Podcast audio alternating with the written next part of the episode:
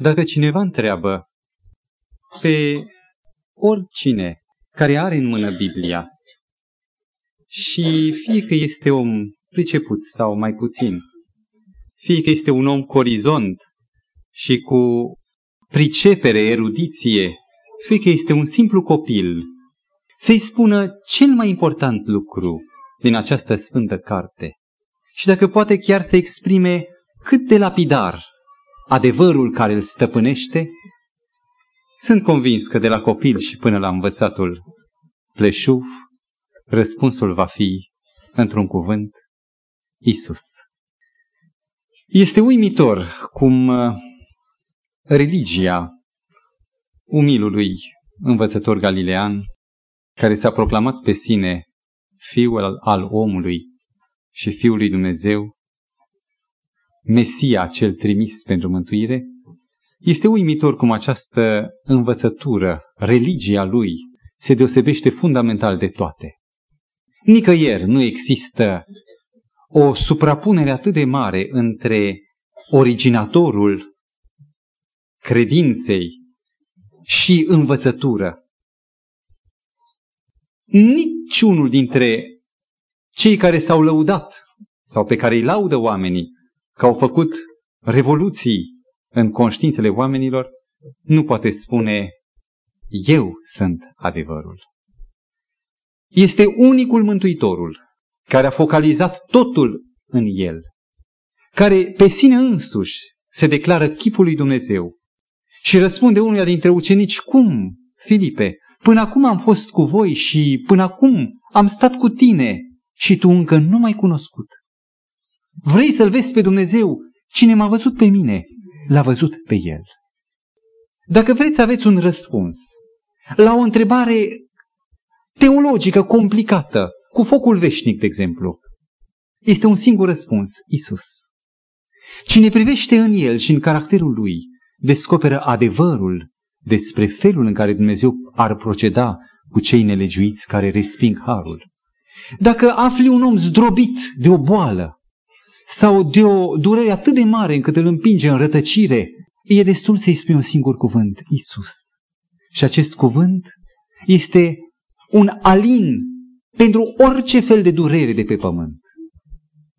Spuneam, dacă vrem să înțelegem adevărul lui Dumnezeu, este destul să privim Golgota, să-L vedem pe Domnul Hristos, să vedem apoi mormântul gol și am înțeles tot planul de mântuire. Mi-amintesc cum un uh, băștinaș din insule, unul din aceia care ascultă aceste relatări nu cu cârceii scepticului rafinat din Europa, ci care ascultă cu inima ca de copil relatarea Evangheliei, când misionarul i-a povestit prima viziune despre planul de mântuire și Evanghelie și a focalizat adevărul și predica sa pe textul din Ioan 3 cu 16, fiindcă atât de mult a iubit Dumnezeu lumea, încât a dat pe singurul lui Fiu, pe Isus, deci iubire, cât, cât Isus. Pentru ca oricine crede în El, în cine, în Isus, să nu piară. Deci pot să nu pierd prin Isus, ci să aibă viață veșnică. Băștinașul s-a sculat și a plecat. Și învățătorul îl încheamă unde mergi? Și acesta îi spune, plec. Unde? Plec să propovăduiesc la alții. Ce, că încă ești la prima lecție? Nu, știu destul. Dumnezeu l-a dat pe Isus. Cine crede în Isus va trăi veșnic și nu mai moare cine l are pe Isus. Al înțelege în acest punct central sau vârf de apogeu, de piramidă de învățături, Cine înțelege adevărul în acest sens, cred că a înțeles revelația lui Dumnezeu, cea mai prețioasă care s-a dat oamenilor în trup omenesc.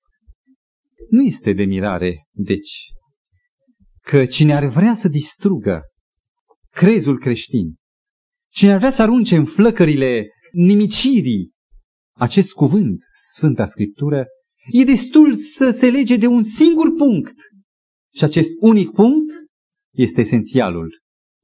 Aș vrea să vă prezint o mică dezvăluire a ceea ce reprezintă Mântuitorul în Vechiul Testament și în Noul Testament. Mulți proroci au fost ca unelte ale lui Dumnezeu, prin care Mântuitorul sau Dumnezeu a trimis lumină. Și inspirați fiind, au întocmit profeția cei din vechime sau revelația directă cei din Noul Testament. Și fiecare dintre uneltele lui Dumnezeu, atunci când primește o descoperire, o profeție, redă în termenii durerii lui. În Geneza 3 cu 15, atunci când Dumnezeu aleargă după om, să-l răscumpere, să-l recupereze, îi amintește devenirea Mântuitorului prin aceste cuvinte. Sămânța femeii va veni și sămânța femeii va zdrobi capul șarpelui, lucru care va costa sânge și străpungerea picioarelor și a coastei lui. Mântuitorul este esențialul soliei mântuirii acelui proto-evangelion, adică prima evanghelie, prima răsunare a veștii celei bune la urechile păcătoșilor. Patriarhul Iacob, cel care a avut multe frământări și care spunea despre sine că viața mea a fost o viață de fugar, de călător, de străin, scurtă și plină de necazuri. Și mai ales un tată care a avut 12 băieți și fiecare dintre ei vrând să-și afirme personalitatea original, care a avut război de pe urma lor, care a trebuit să fugă nu odată, care și-a văzut casa risipită din cauza băieților și care a dorit să fie în sfârșit o înfrățire, o unire, vorbește despre Mântuitorul ca cheia de bolt a nădejdei lui și spune în uh, Geneza 49 cu 10, va veni Shilo, Shilo adică pacificatorul. În lumina experienței lui descoperă pe Mântuitorul ca fiind esențialul așteptărilor lui și îl numește pacificatorul sau Shilo. Un proroc apostaziat, cel care se alipise de vrăjmașii lui Israel și fusese tocmit pe arginți ca să blasteme pe Israel. Cel care privește cu jind la ordinea lui Iacob atunci când îl vede în viziune, în ciuda voii lui, devenind un rostitor de binecuvântări, el recunoaște ca fiind steaua cea din Iacob în numeri, capitolul 24 cu 17. Moise, omul lui Dumnezeu, cel care a purtat jugul, poverile, cum probabil nu se găsește un altul atât de împovărat. Și prin asta este un simbol al celui care va veni să poarte jugul lumii întregi, nu numai unui popor îndrătnic, dar a unei generații de oameni, a unei omeniri întregi, pline de cerbicie. Acesta care a primit lumina călăuzirii lui Israel vorbește despre unul singur și acesta este Isus în termenii dar Domnul Dumnezeu vă va ridica un proroc ca mine, de el să ascultați. Isus, prorocul, ca Moise. Cel zdrobit de răni, zdrobit de prieteni, unicul Iov, cu experiența singulară pe care nimeni nu va mai repeta, decât în proporții nespus mai mari, Mântuitorul a trăit experiența lui, vorbește despre nădejdea lui, amintindu-l pe răscumpărătorul care este viu, care va veni odată pe pământ. David, cel care a înțeles ungerea sa și a așezat scaunul milostivirii în Ierusalim și care a privit puțin poate cu dorul a unuia care ar fi vrut să slujească ca preot, dar care n-avea acest mandat. Vorbește despre Isus în Psalmul 110 cu 4, Domnul te-a făcut pe tine, vorbind despre Mântuitorul, preot în veac după rânduiala lui Melchisedec. Isaia îl anunță ca lumina neamurilor, ca unul care va purta domnia pe umerii lui. Ieremia, profetul unui veac lipsit de neprihănire, acelea care a ridicat glasul și a îndemnat să-și deselenească oamenii un ogor nou. Ieremia vorbește despre el în 23 cu 6, Domnul neprihănirea noastră. Și atunci când Israelul era bătut de toiagul, ce toiag, de sulița, de lancea lungă și de fier a Babilonului, prorocul exilului Ezechiel vorbește de acela după care inima lui tânja un păstor și îl numește păstorul cu majusculă.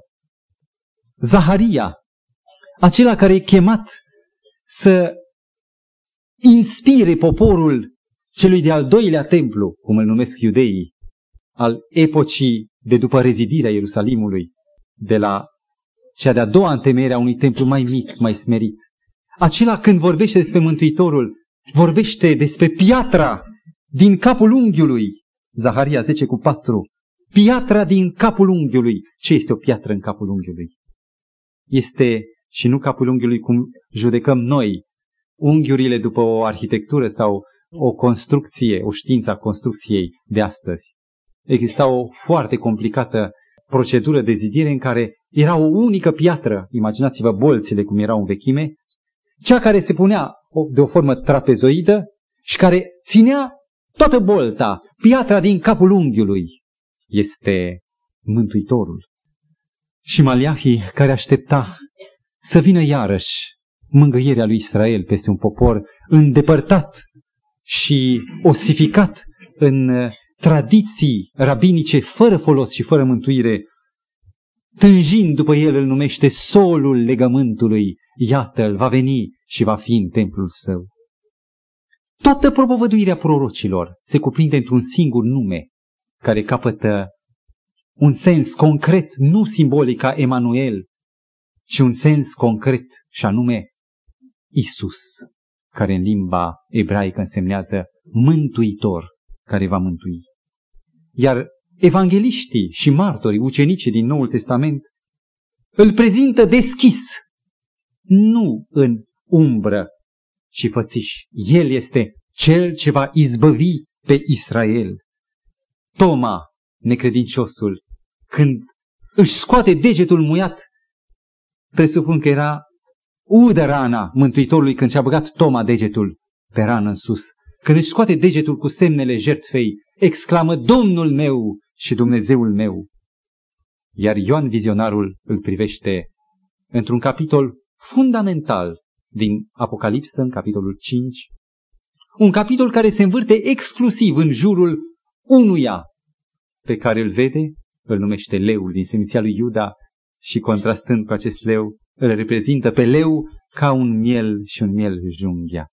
Mielul cel junghiat, vrednic este mielul cel junghiat, cântă mântuiții în viziune, să primească slava, cinstea, bogăția, împărăția, pentru că a făcut din noi preoți ai Dumnezeului celui preanalt și un popor sfânt. În capitolul 5 din Apocalipsă, poate ultima carte și viziunea exaltată, cea mai înălțată a Mântuitorului, Mântuitorul nu apare doar ca un mângâietor, ca unul care vine pentru omul căzut, ca pentru Iov, să-l răscumpere din moarte. Cerul întreg este în dificultate. Îngerii se întreabă cine va deschide cartea, planul de mântuire, și nu se găsește nimeni. Și atunci, în acest conflict ceresc, universal, intră în față Fiul lui Dumnezeu, mielul care trebuie să fie junghiat. Despre el, Ioan Botezătorul zicea, iată, mielul lui Dumnezeu care ridică păcatul lumii. Dacă vrei să atingi Scriptura, nu-i nevoie să contești autenticitatea celor cinci cărți ale lui Moise sau inspirația și încadrarea în timpul istoric al lui Isaia. Nu-i nevoie să faci complicate sofisme ca să demonstrezi că nu e adevărată cutare Evanghelie sau epistola către Fesen nu e către Fesen. Este destul să ataci persoana Mântuitorului. Stimați frați și ascultători, noi suntem nu numai martori ai unei mari lupte, dar, cum spunea un poet, suntem prizonieri ai acestui mare război. Noi ne-am născut în păcat. Noi suntem sub pintenul păcatului, care ne străpunge, ne înțeapă. Și ori de câte ori îl simțim, ne amintim că privirea trebuie să o înălțăm sus. Și ca martori ai acestei mari lupte, trebuie să știm că nu numai noi îl recunoaștem pe Mântuitorul ca fiind șnurul care ține legat de el toate celelalte ițe ale, ale adevărului. Și diavolul, versatul vrăjmaș al lui Dumnezeu, a făcut tot ce a stat în putință. Și credeți că nu va face și acum tot ce îi stă în putință să întunece în mod special acest nume scump, Isus. Când Mântuitorul era pe pământ, încă nu știa să articuleze bisilabicul cuvânt mama. A pus pe urmele lui trupele lui Erod. N-a avut nici casă unde să se nască, n-a avut nici patrie, a trebuit să fugă. Și apoi când s-a întors în cetate, a fost respins și de familia lui și de frații lui. N-a fost nimeni pe pământ care să stea sub mitraliera necurmată a ispitirii diavolului. Și nu ispitiri de genul în care eu mă simt cămar de sufletul și cad. Ispitiri megalitice, uriașe. La cruce. Nu mai amintim de pustie și de ispitele din cele trei mari ispite din pustie. Dar la cruce unde s-a dezvăluit în fața cerului toată ura șarpelui cel vechi, acolo a încercat să izmulgă retractarea de pe buzele Mântuitorului, să dea înapoi. Și pentru că n-a reușit să-l împiedice să-și dea viața, n-a reușit să țină blocată stânca din gura mormântului, a început să facă lucrarea postum, după moartea, după învierea, după înălțarea Domnului Hristos la cer. La început prin iudei, primii vrăjmași care au atacat și au lovit în numele Isus. Au fost iudeii. Poate, dacă ne ajunge timpul asta sau dacă nu data viitoare, vom descinde în uh, scrierile rabinice și în Talmud ce zic ei despre Mântuitorul. Nu mult, atât cât să înțelegem cum au încercat să frâneze și voiul care de pe Golgota a pornit să inunde lumea și a inundat-o. Apoi, împărații romani, cea mai puternică formație economică, politică, militară, sub toate aspectele, care s-a născut din ordine, s-a născut din armonia votului, constituindu-se într-un stat uh, rațional, nu afectiv, nu filozofic sau spiritual, ci foarte bine pus la punct material, când imperiul se afla în cea mai înaltă stare de dezvoltare, atunci s-a deschis și prigoana împotriva numelui Isus. Și în timp ce flăcările mistuiau sute și sute și alte sute de credincioși din mănunchiul celor care au descoperit unicul nume în care e mântuirea Isus, a început să lucreze diavolul prin uh, căi mult mai subtile. În secolul II, de la început, se înfiripă un curent numit gnosticismul. Apoi, filozofia păgână pe cealaltă parte, amintesc numai câțiva, Celsus, un autor din 168-170, un altul Porfirie, din anul 230, cu care polemizează Origene, Iulian Apostatul, un împărat 361-363, doi a trei ani a domnit numai, au făcut tot ce le-a stat în putință să denigreze, să arunce o cară neputând nega persoana lui istorică, măcar să nege divinitatea lui, să o facă ca o imagine strâmbă, neomenească, nerațională. Și după toate acestea, după ce o învățătură sau un sistem alterat al Scripturii a încercat să-l prezinte pe Mântuitorul ca un dezinteresat al pământului, care a pierdut contactul, care nu mai e un mare preot, pentru că sunt alți preoți care fac ei mijlocirea, care ei leagă, ei dezleagă, ei sunt locțitori, celălalt e în pensie, e în concediu.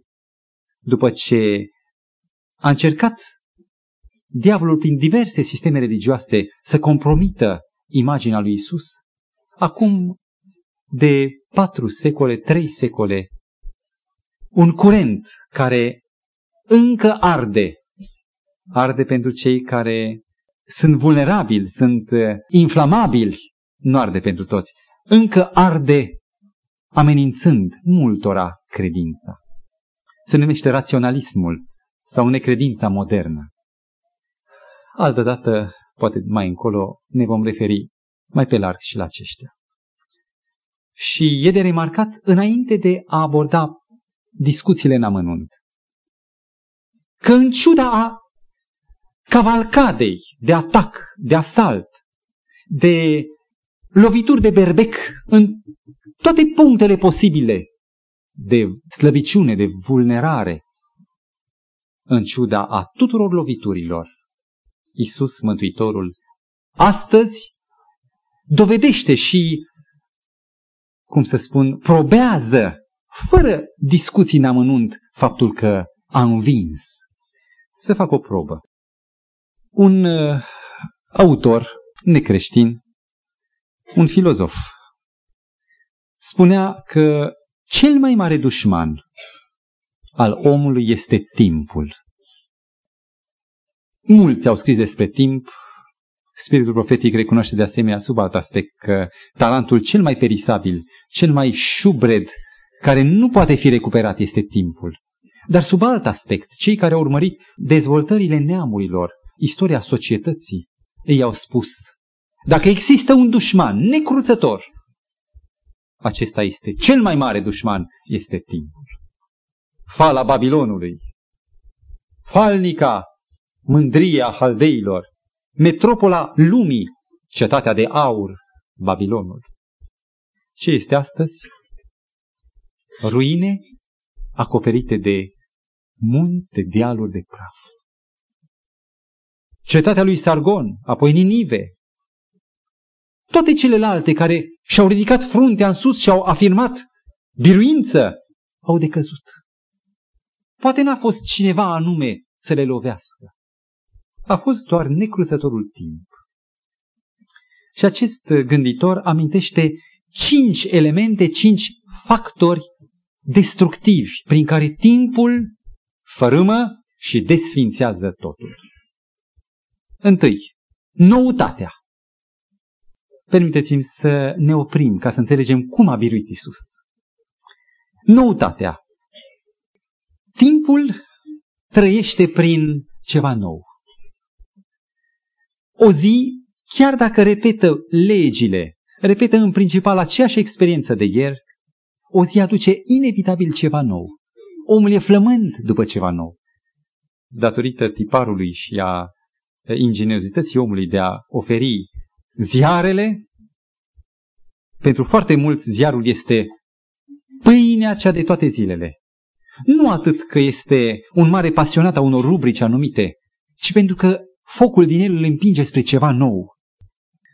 Dar faptul că aduce permanent ceva nou, noutatea, pune cele care au fost ieri noi la coadă. Timpul nu numai că aduce noutate, dar timpul îmbătrânește. Progresul, spunea același, se realizează doar prin negație. Și timpul, această dimensiune în care se desfășoară, se derulează viața, oferă acest prim ciocan, noutatea.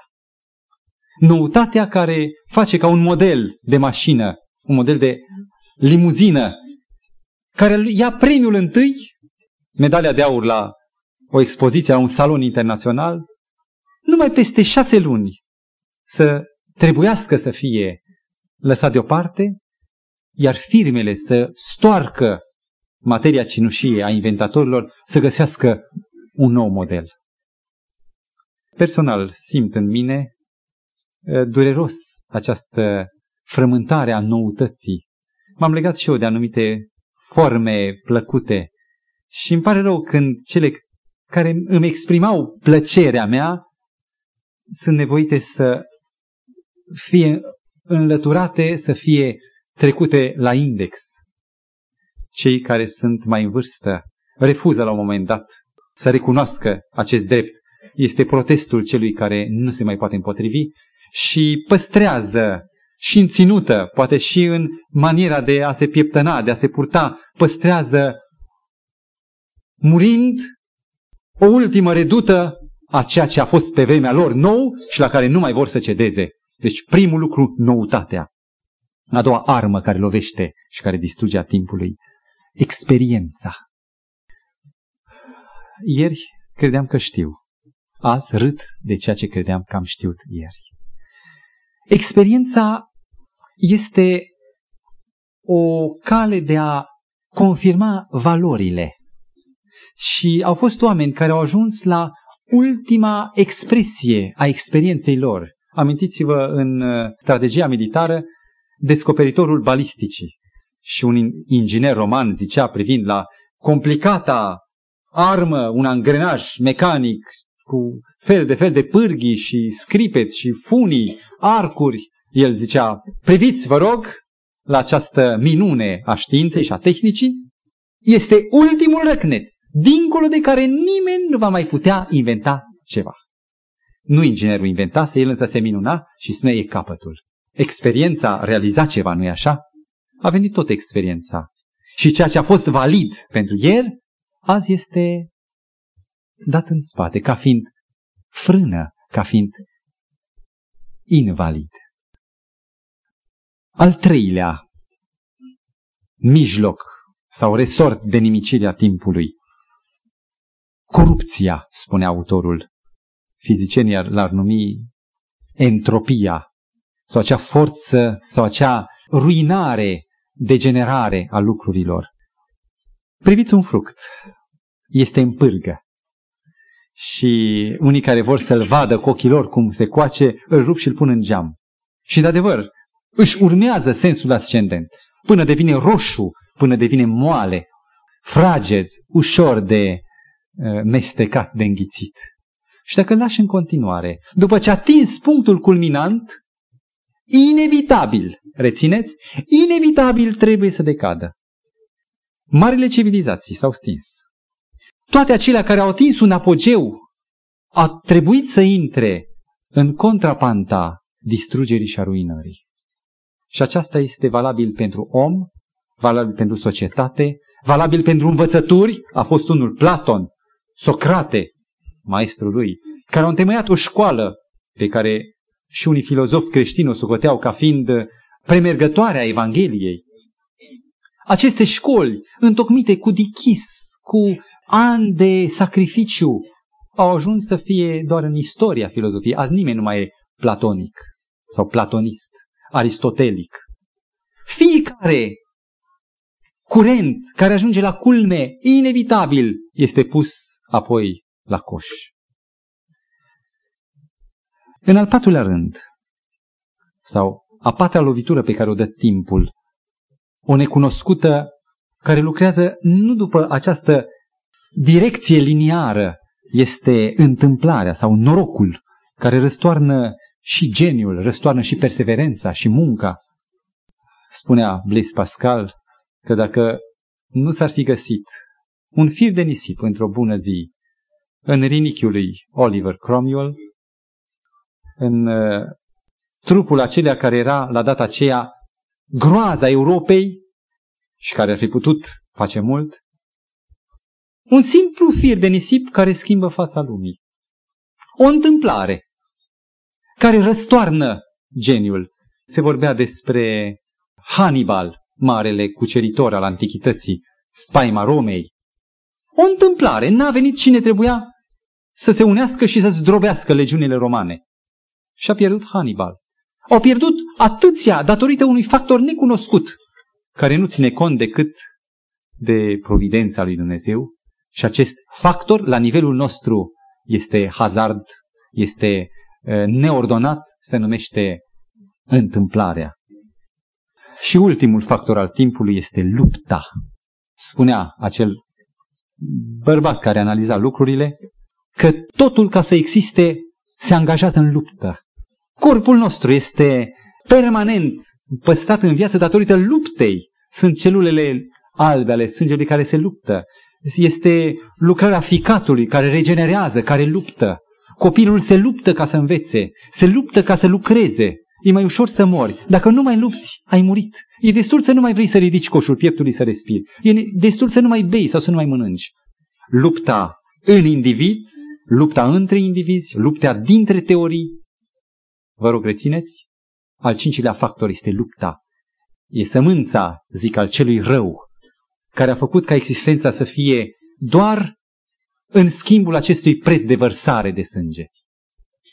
Și acest unic personaj la care mă întorc, față în față cu cea mai necruțătoare probă care este timpul, biruie. Cine a mai pomenit după trei ani și jumătate de activitate? După o răstignire rușinoasă, spunea cineva, un jidov răstignit. Asta a fost în fața contemporanilor, nici măcar dintr-un neam ales, lăudat și dintr-un neam proscris de romani, un jidov. E drept că este spus în, în răutate, nu e expresia mea, doar vreau să spun cum au vorbit oamenii despre el. Un evreu răstignit. Acest om batjocorit nu numai că învinge împotrivirea Romei, a filozofilor, a bisturiului analitic, a raționaliștilor, care devine chiar uh, tăietor de viață, biruie chiar timpul. Trec 2000 de ani și în toată această perioadă Mântuitorul biruie timpul. Biserica a existat. Biserica s-a întărit. A prins puteri. În ciuda noutății. A trecut valul de curiozitate și Mântuitorul, învățătura sa, rezistă. Și nu numai că rezistă la un punct uh, mediu, ci se înalță continuu. Sunt din ce în ce mai mulți oameni care găsesc că ceea ce a fost atunci, acum 2000 de ani, gândiți-vă cât a evoluat gândirea, exigența omului, pretențiile, punctele de vedere. Creștinismul este nou. Eu l-am găsit nou. A fost cea mai mare noutate din viața mea și a multor, a tuturor celor de față. A biruit. Când experiențele tot timpul aruncă în urmă și după o religie s-a născut alta și apoi a venit mitraismul și după mitraism a venit alt cult, mahomedanismul, în fața acestei experiențe care neagă experiența unică biruitoare, este aceea experiența creștină, aceea a Domnului Hristos. Și nu uitați că experiența aceasta trebuia să treacă prin nenumărate rase, vârste, pregătiri. Și nicio experiență a niciunei rase, a niciunui popor diferit. Nu, negri gândesc altfel, albii gândesc altfel și chinezii iarăși la rândul lor. Ei aflați că în China este o biserică de zeci de mii de credincioși. Mă refer numai la biserica adventistă. Din ceea ce se știa din date foarte vechi. Gândiți-vă că la orice experiență creștinismul este valid, rezistă și chiar generează viață. În fața corupției, a faptului că ajuns odată la culme trebuie să decadă, creștinismul crește, se luminează din ce în ce mai puternic. Întâmplarea n-a reușit să arunce în dreapta sau în stânga lumina, fasciculul de lumină al adevărului credinței. Și lupta, tot arsenalul diavolului n-a făcut altceva decât să ne adune pe noi aici. Noi suntem rodul luptei. Și la capătul experienței dureroase de încercări, de lovire, noi astăzi tot mai credem și credem cu fruntea sus, ca unii care nu avem de ce a ne rușina. Mi-amintesc de cuvintele mari ale apostolului Pavel, care a făcut din uh, cuvintele lui un fel de moto a atitudinii fiecărui creștin pe pământ. La 1 Corinteni 2, cu versetele 1 și 2, el zice așa. Că despre mine, fraților, când am venit la voi, n-am venit să vă vestesc taina lui Dumnezeu cu vorbire sau înțelepciune strălucită, căci n-am avut de gând să știu între voi altceva decât pe Iisus Hristos și pe El răstignit. Nu voiesc să știu altceva, repetăm noi, decât acest unic biruitor care biruie totul, Iisus Hristos. Poate unii se întreabă de ce a fost nevoie de această largă paranteză și anume competiția dintre timp și Mântuitorul și biruința Mântuitorului. Când noi nu despre asta intenționăm să vorbim. Am să vă răspund cu milință că atunci când abordăm subiecte poate delicate, în fața cărora unii creștini dezinformați simt uh, că amenințarea e în fața lor, se simt clătinați. Atunci când vom aborda punctul de vedere a unor contestatari, cu toate că nu facem nici polemică, nici un creștin, nici Isus Mântuitorul n-a făcut polemică cu diavolul, nici apologie, apărare, căci a face apărare sau apologie însemnează implicit să recunoști un adversar. Creștinul nu are adversar. Deși nu facem nici polemică, nici apologie, nu vom învinui pe nimeni. Vrem să cunoaștem ce ziceți voi sau ce zice lumea despre mine că sunt. Ce zice lumea despre Mântuitorul că este El, așa cum a întrebat Mântuitorul. Pentru că noi suntem trimiși ca lumină a lumii. Și noi înșine nu vom putea să spunem nimănui nimic dacă nu suntem noi mai întâi lămuriți. Rețineți că adevărul este unic. Minciuna sau neadevărul este, e prea puțin zis multiplu, este într-o infinitate de apariții. Nu vom avea timp. Nebune am fi dacă ne-am pune să cercetăm minciuna. Nu e interesul Evangheliei, nu este scopul predicării de a discuta despre minciună. Dar pentru a face adevărul să lumineze de plin. Și având în fața noastră un Isus biruitor, nu unul care trebuie să fie apărat, ci unul care el singur a biruit, de pe această platformă a bucuriei că avem un mântuitor care e viu și adevărat, nu un contestat erou al istoriei, vom putea să ne simțim la dăpost.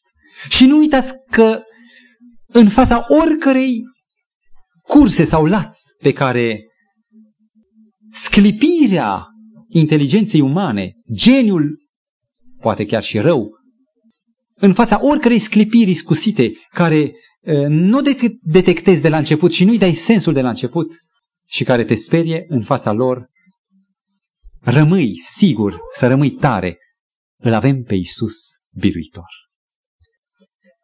Aș dori, stimați frați, în măsura, în limita dușmanului timp, să urmărim puțin o privire de ansamblu asupra slăbiciunii numită raționalismul. Să încercăm să înțelegem pe oameni, să nu condamnăm, să ne apropiem de oameni în durerea lor. Un medic care, atunci când are în fața lui un bolnav, nu se apropie de bolnav cu urechea mai întâi, nu cu mâna, nu cu vorba, mai întâi cu urechea, să asculte. Dacă nu știm să ascultăm mai întâi pe oameni, să înțelegem ce vor să zică și după ce au zis, ajutați de Duhul lui Dumnezeu să înțelegem ce se află în dosul spuselor lor. Pentru că mai fiecare om este în ipostaza lui Pilat, a unei parafrazări a artiștilor față de Pilat. El a zis ce am scris, am scris. Artiștii ziceau, n-am scris ce am scris. Adică în dosul fiecărei declarații a omului se află de fapt un alt ceva. Și dacă un medic așteaptă în liniște să descopere ce e dincolo de mărturia bolnavului, se va putea pleca cu siguranța curatorului. Și aș dori ca să ascultați și pe acești oameni. Este o atitudine lașă, cred eu, de a îi ignora. Mântuitorul a spus că noi suntem lumina lumii. Era o idee care mă gândeam să o dezvolt odată, dar am să o rostesc acum. Mântuitorul nu spune că noi suntem o lumină a lumii. Nu suntem un soare pentru lume. Atunci când apune soarele, oamenii aprind candela. Aprind becul, aprind mijloacele lor de iluminare. Sunt mai multe lumini în lume. Chiar și soarele are concurență. Domnul nu spune că suntem o lumină, cea mai puternică lumină. Voi sunteți una din lumini. Mântuitorul spune, voi sunteți lumina lumii, toată. Mântuitorul vrea să zică că altfel decât a lucra prin voi, a crea ocazii semenilor prin voi, eu nu mai pot lucra. Eu am adevărul, dar voi sunteți lumina lumii. Și eu mă pot face cunoscut doar prin voi. Cum va ajunge Evanghelia la ceea care se află în tremurul nesiguranței? Dacă noi nu le putem da un răspuns luminos la teama lor, la boala lor. Noi ne ocupăm de apele vindecătoare dar trebuie să cunoaștem bolile. Câteva cuvinte, deci, din acest motiv, din această nevoie, despre atacul modern îndreptat asupra persoanei Domnului Hristos. Nu facem o panoramă prea didactică. Prezentăm doar un cadru larg în care amintim poate întreagă câte un nume din aceia care au dat un sens sau o cotitură, un macaz, gândirii raționaliste.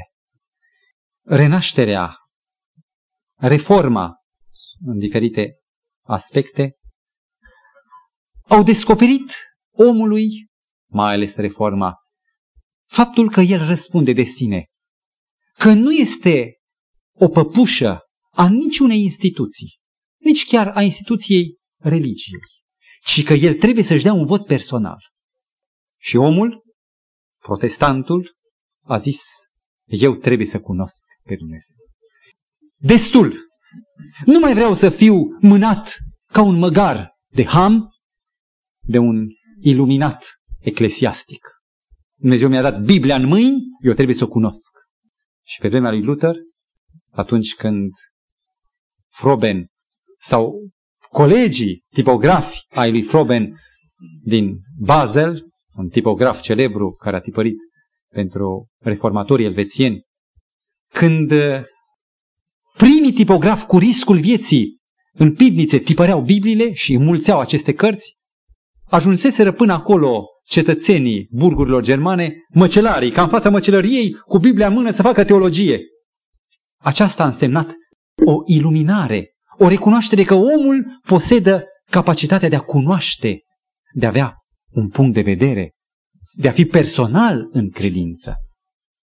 Și de aici s-a născut o strâmbătură pe un temei bun și sănătos.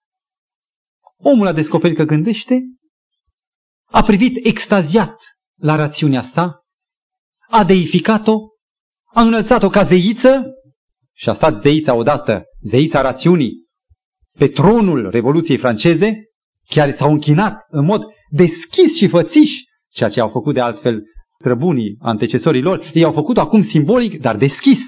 S-au închinat rațiunii, au spus-o, tu ești Dumnezeul nostru, ce nu vine de la tine să fie anatema. Și așa s-a născut raționalismul. La început a purtat un nume frumos, îl apreciez și sunt convins că în cadrul acestui nume s-au făcut și lucruri bune. Este un spirit nebiblic de a nu recunoaște valoarea, și anume iluminismul. Au făcut lucruri pozitive, au făcut o enciclopedie.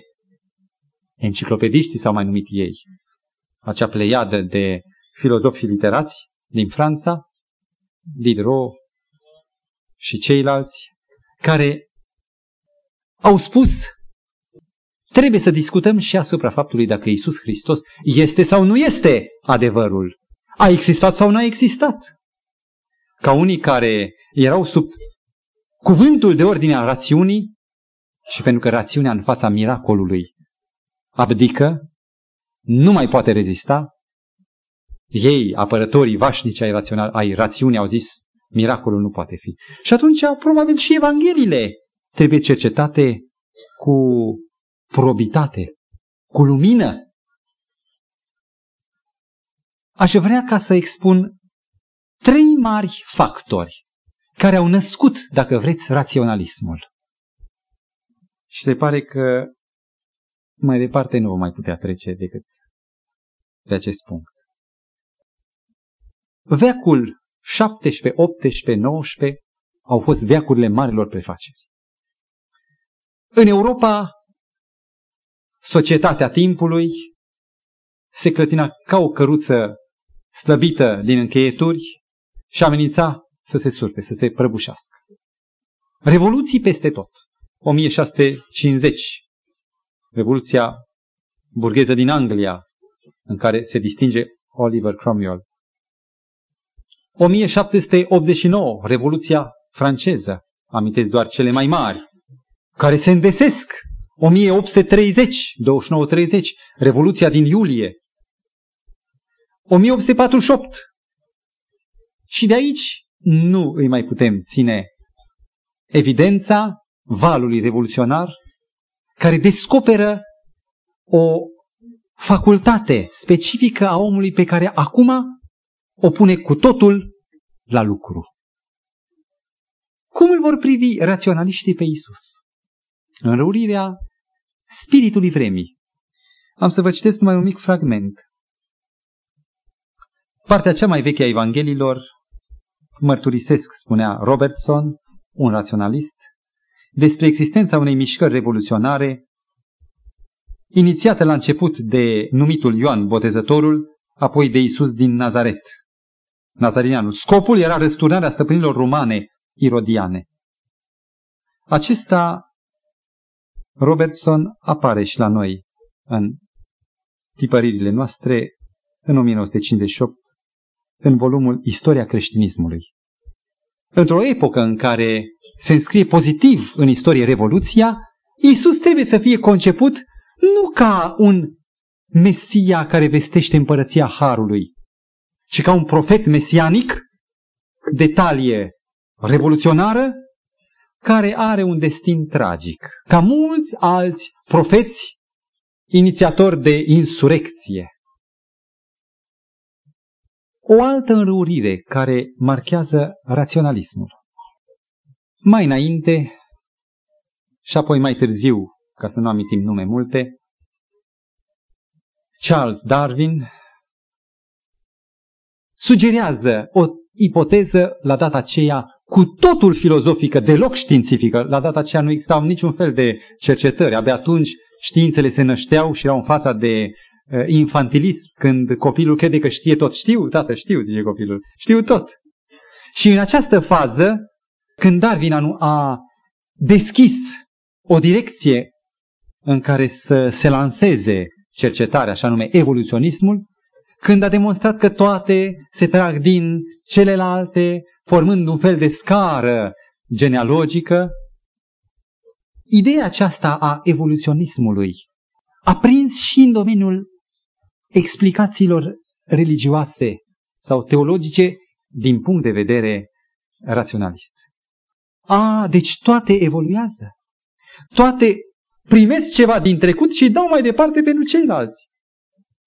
Și așa a apărut ideea foarte abundentă în raționalismul de astăzi, modern să numesc, faptul că creștinismul s-a născut din ceva. Gândirea e fasonată cam așa.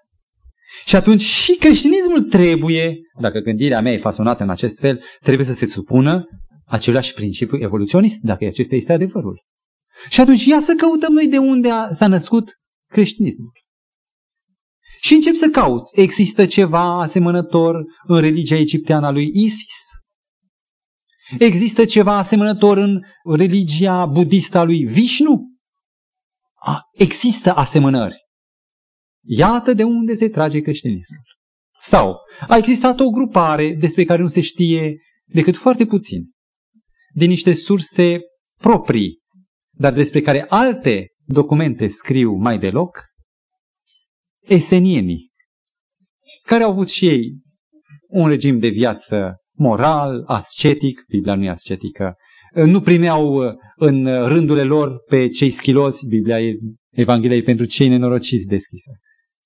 Și au avut și ei niște experiențe triste în care unii capi au fost uh, zdrobiți de un rege Ianai. Iată de unde se trage chipul lui Isus. Este o, un duplicat al acelui învățător al dreptății zdrobit sub timpul regelui Ianai. În anul 100 sau mai puțin, înainte de Domnul Hristos. Va să zic că spiritul evoluționist încearcă să explice cu aceeași încărcătură de supoziție, de ipoteză, de părere, de credință la urma urmei, că toate se trag din altceva. Ca tare, creștinismul trebuie să aibă și el rădăcini și persoana, imaginea Domnului Hristos trebuie să fie ancorată în urmă.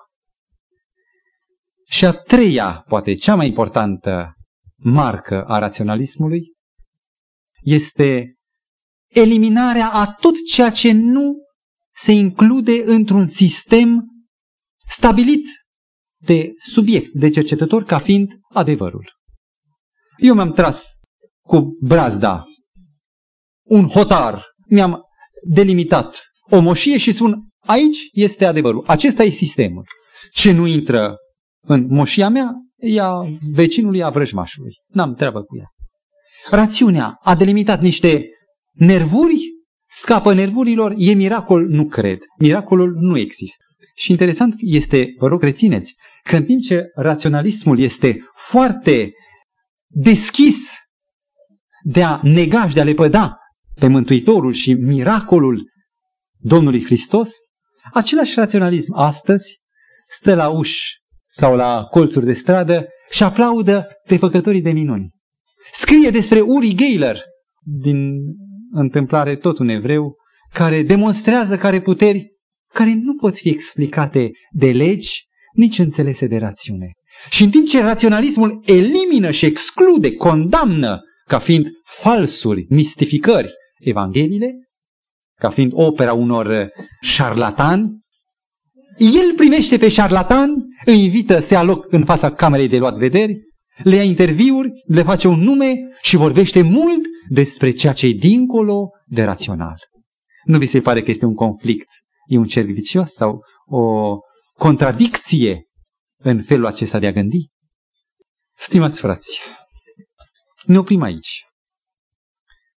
În numele Domnului Hristos se face provocarea de a-L cunoaște pe El și de a avea acea stabilitate, acea siguranță de neclintit, acea încredere care nu se bazează doar pe demonstrații raționale, ci pe ceea ce este dincolo de ceea ce mintea poate explica. Nu mai departe decât o săptămână în urmă, într-o sâmbătă după amiază, după botez, un soț-soție, o pereche de tineri pregătiți cu o facultate. Amândoi erau, ea era studentă, el era absolvent de facultate. Împreună cu câțiva prieteni de-ai mei, m-au rugat, m-au invitat să asist la șarjele lor de întrebări, oamenii veacului raționalist, cu privire la credință. Și știți care a fost argumentul pe care ei îl doreau? Nu explicații, eu n-am încredere, zicea el, soțul, n-am încredere în uh, raționamente. Eu vreau ceva practic. Vreau ceva palpabil pe care eu să pun mâna, nu să citesc în cărți că s-a întâmplat în Isul de Solomon, ci eu acum să pot verifica. Cel care are o experiență personală, cel care poate spune, eu îl cunosc pe Hristos. El este nu Mântuitorul lumii, El este Mântuitorul meu. El mă iubește. El nu odată, de nenumărate ori mi-a răspuns. A intervenit miraculos în viața mea. Un asemenea om, care are în el experiența creștină, poate sta în fața oricărui asalt al raționalismului și oricând poate spune, chiar dacă mintea mea e acum fără rod, eu știu că Mântuitorul meu este Isus Hristos. Și că El nu este un mit, nu este o chimeră, nu este o metempsihoză a lui Vishnu. Eu știu că El este un Dumnezeu viu care acum lucrează cu mine și vrea să te mântuiască și pe tine. Și în fața probei personale cad la pământ teoriile ca vreascule uscate și oamenii recunosc, da, aici e Dumnezeu. Facă bunul Dumnezeu ca dincolo de aceste străduințe de a înțelege pe oameni și de a întâmpina pe cei care au o minte înrăurită de ceea ce nu ei au emanat și sunt convins că vrăjmașul sufletelor, diavolul, facă Domnul ca dincolo de aceste cercetări sau strădanii ale noastre să avem marea descoperire și experiență vie, personală, directă a Mântuitorului nostru Isus Hristos. Și aceasta se ne deasupra valurilor, așa cum Petru odată umbla pe ape fără să fie udat. Dumnezeu să ne dea această experiență tuturora. Amin.